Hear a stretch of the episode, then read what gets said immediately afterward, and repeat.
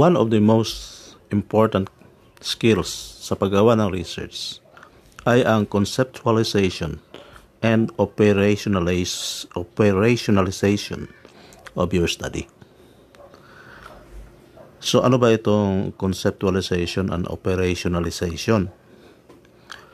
Regardless of how you collect your data, it will be in the form of raw data. Kahit na qualitative man yan, quantitative, kailangan mo talaga may magkaroon ka ng raw data. This means that the data has not been processed in any way and it is really impossible to do much with raw data. So, kailangan talaga yung raw data natin ay i-process natin. Suppose you heard a news that some students who believe in God and go to church will have higher grades. Nabalitaan mo yung news na yan. Would you be curious enough, enough to know if it is really true? What kind of questions could you ask well, you would first need to come up with a hypothesis, which is a tentative statement about the empirical relation that involves a relationship between two or more variables. The variable is a characteristic or property that can vary by taking on different values. The independent variable is the variable hypothesized to cause or lead to a variation in the dependent variable.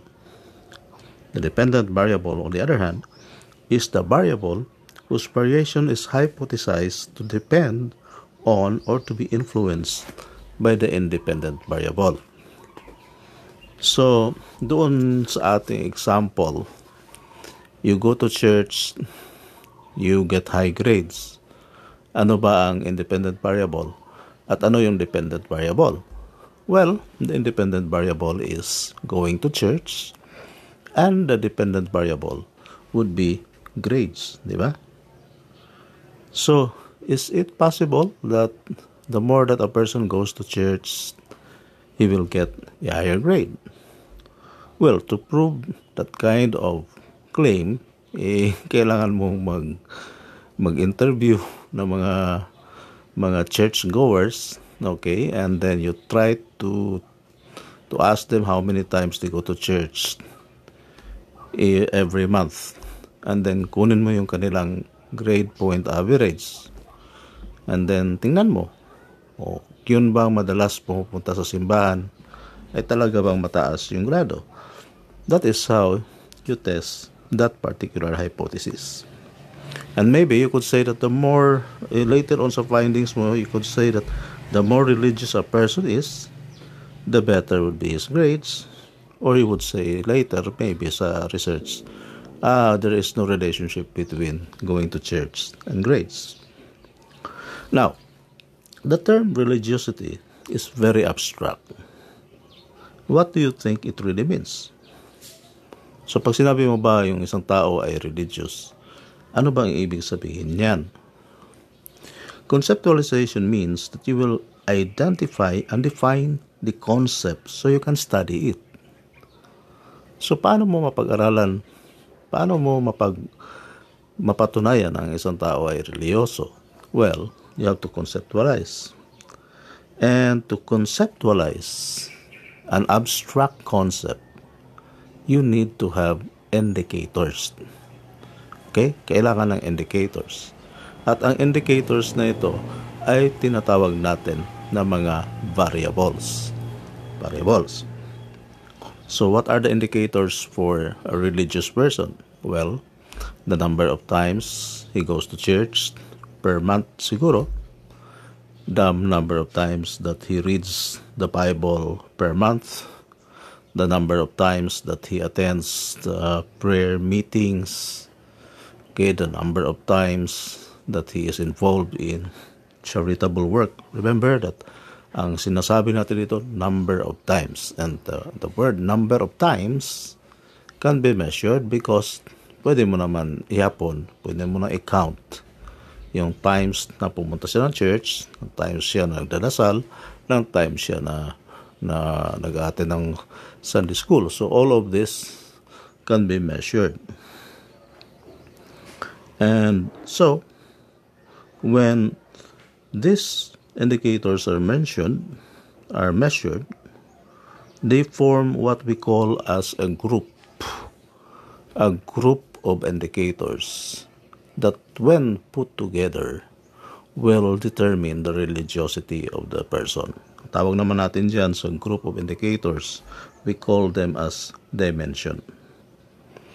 Now, now that you have your variable figured out, you have to decide how you're going to operationalize it for a particular study. Ito dito pumapasok yung operationalization. To operationalize your variable, you must say exactly how you will be measuring the variable. Halimbawa, to find out that a person is religious, you might be asking the question, how many times do you go to church? every month. And maybe you can set a standard and you say that normally a religious person will go to church two times a week. One for the Sunday service or for the Muslims a Friday and one for for the prayer meetings. So maybe dalawang beses. Two times four, sorry. Two times four pala ay eight times.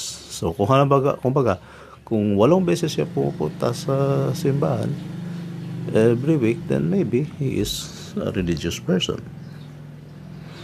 And uh, you would say that a religious person should pray every day. That means to say that kung 30 times siya nag-pray sa isang buwan, then he is a religious person. Ito yung tinatawag natin sa research na operationalizing okay operationalizing the concept so that you can measure it in your questionnaires or in your observations so galing sa abstract na religious we were able to convert the abstract concept into something that can be measured by having indicators now, another aspect that is very important in the research process is to find out how valid your measurements are. And to measure the validity of a question, you must be sure that what you are using to operationalize your variable is actually measuring the variable you have stated you were studying. You want to make sure the measurement you use is measuring the entire variable and not just part of the variable. Okay, let's say you want to study success in your research method class. If you use only the question, what grade did you get in research methods, would you say that it is really an indication of success? Now you say, ah, hindi, that is not an indicator of success. And uh, what other questions? So you would say, ah, hindi, kailangan hindi lang grade ang basehan sa success ng isang research class, but also if the student is able to write a good proposal. So, yung paggawa natin ng mga questions, they should be valid and to ensure validity, it is necessary that sometimes you ask experts what do they think about your questions.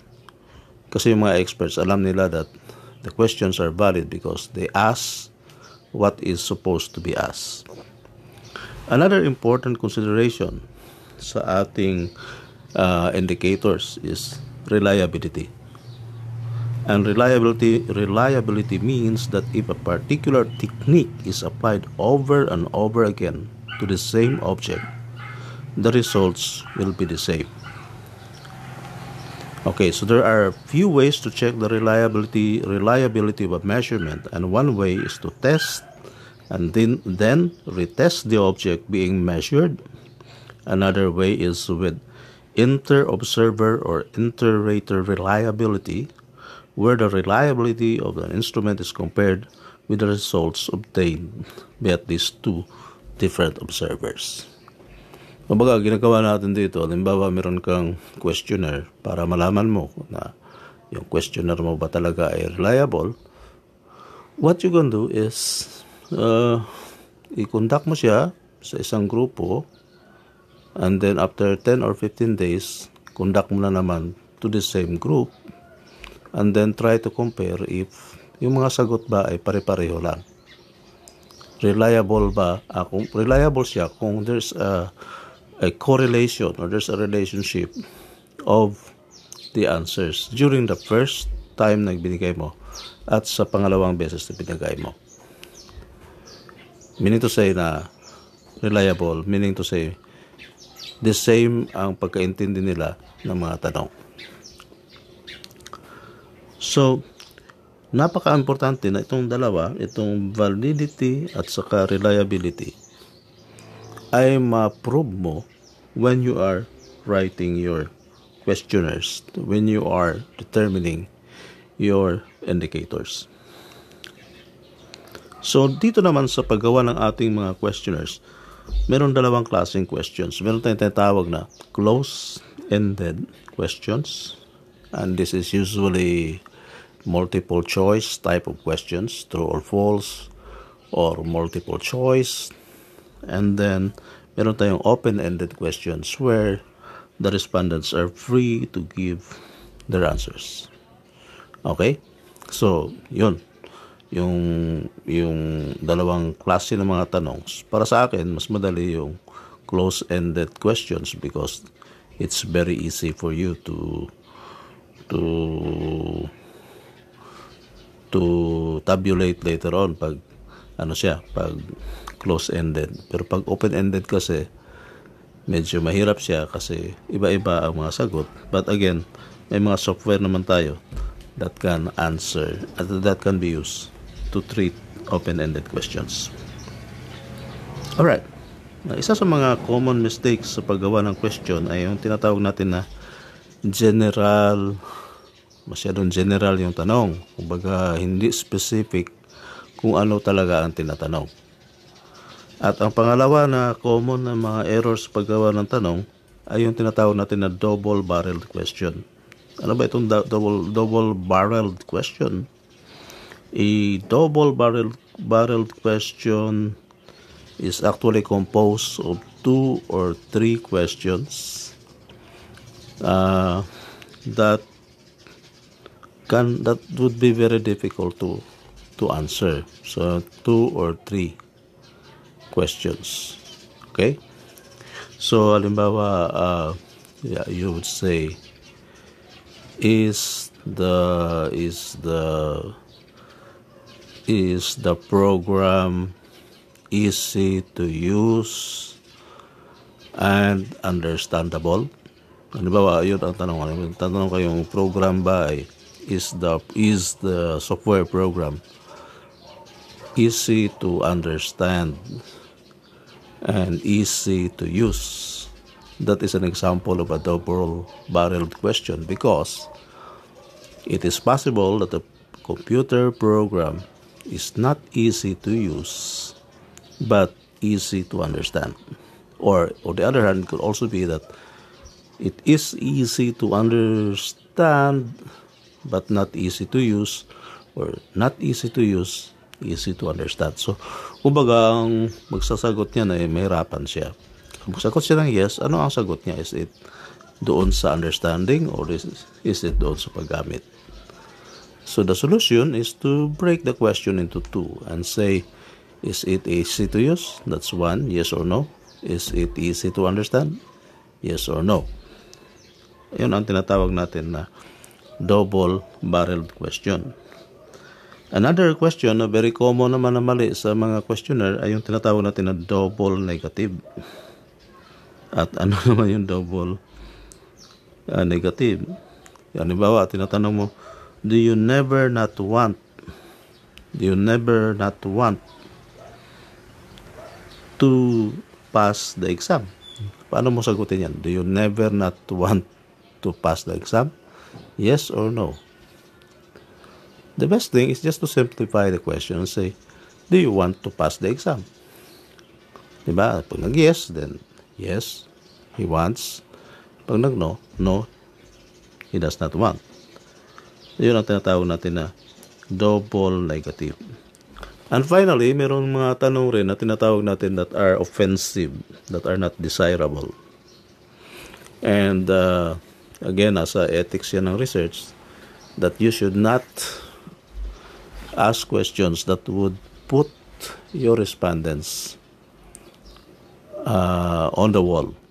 No? Halimbawa, tinanong mo siya, do you, are you gay? Are you gay? Bakla ka ba? Yan, that, hindi, very offensive yung tanong na yan. And that would be a violation of ethical research. So, yun ang mga mahalaga natin na dapat tandaan.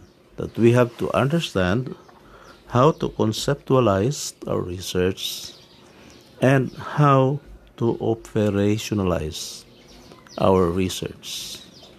We also have to understand how variables form dimensions because dimensions, no, yung combination ng iba't ibang mga indicators will give you a conceptual understanding of your research problem. So that's it for today and again I hope may natutunan kayo sa akin ngayon sana hindi kayo magsawa sa pakikinig sa mga podcast, mga tips sa paggawa ng iyong thesis. Good day and God bless.